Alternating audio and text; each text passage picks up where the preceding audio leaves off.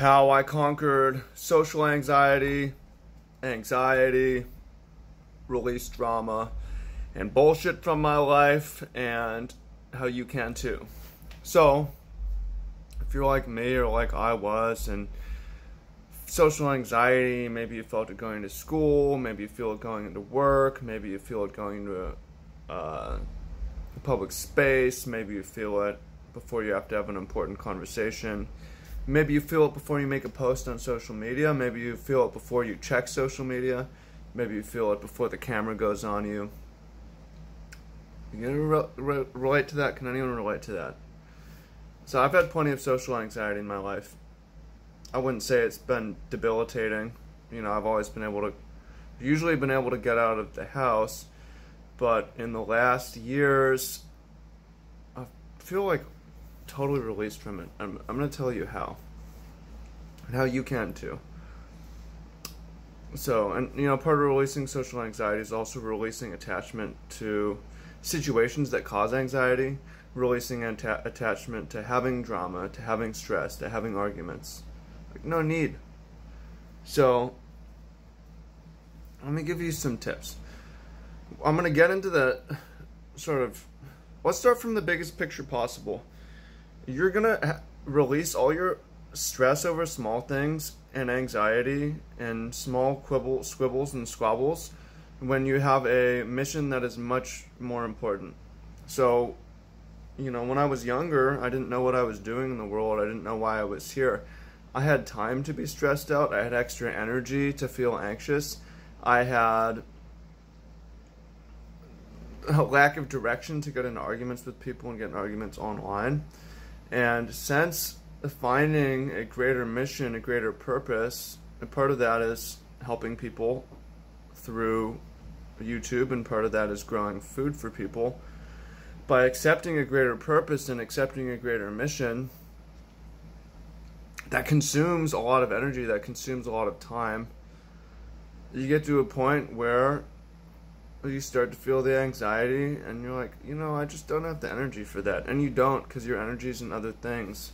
You start to feel the stress, and you, you think, this just isn't important. I'm going to turn my attention elsewhere. Someone's arguing with you online or in person, and it's like, I have work to do, so I just turn and walk away, right? So that's the big picture. If you feel a lot of stress and anxiety, a really big macro, if you can find and commit to a really powerful mission, a lot of the small issues of the day are just going to melt away. So that's a, a big thing.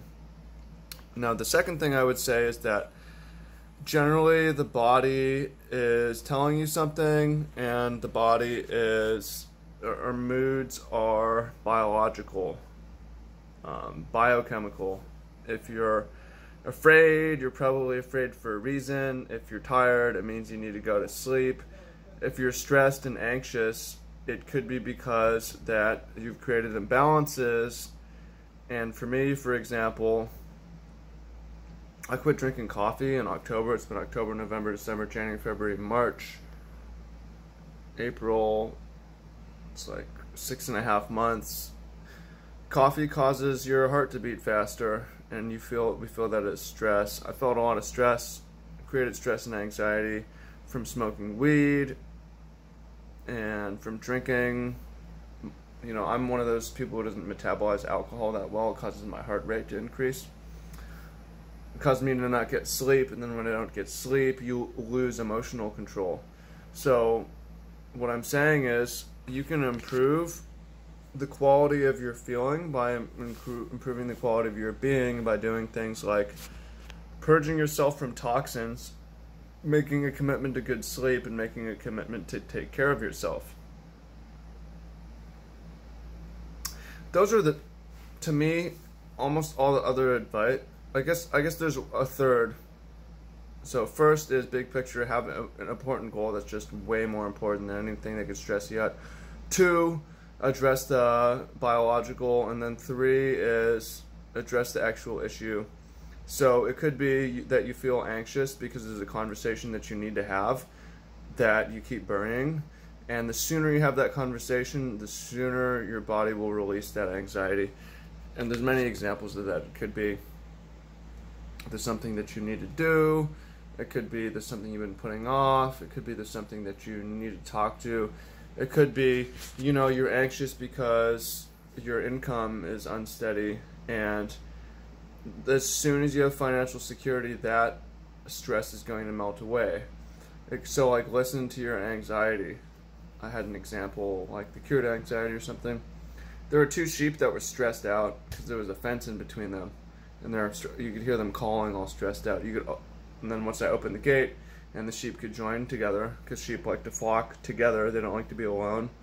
They were no longer stressed out. So address the reason, actual reason that you're stressed. It could be, it's probably something. So almost any other advice is not that good, I think. I mean, you can meditate, you can do breathing exercises, that can help you manage it, but you have to look at the macro and you should look at the science. Like, you're a biological machine that creates your emotions and your moods, and you want to focus that on something that's really important, and you want to solve obstacles that come in your way, and it's really simple. So, I hope you find that useful. Comment down below which of those three you think you're missing. Are you missing that massive purpose? Are you missing taking care of yourself?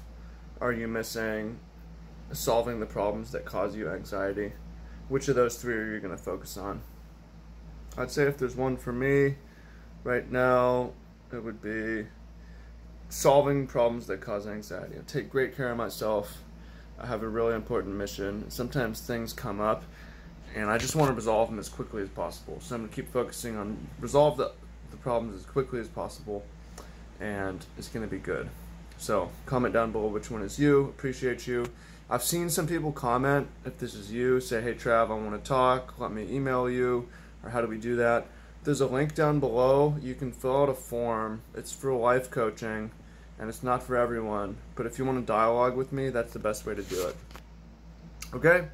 Talk to you soon. Appreciate you. Much love, and have a good one. Peace.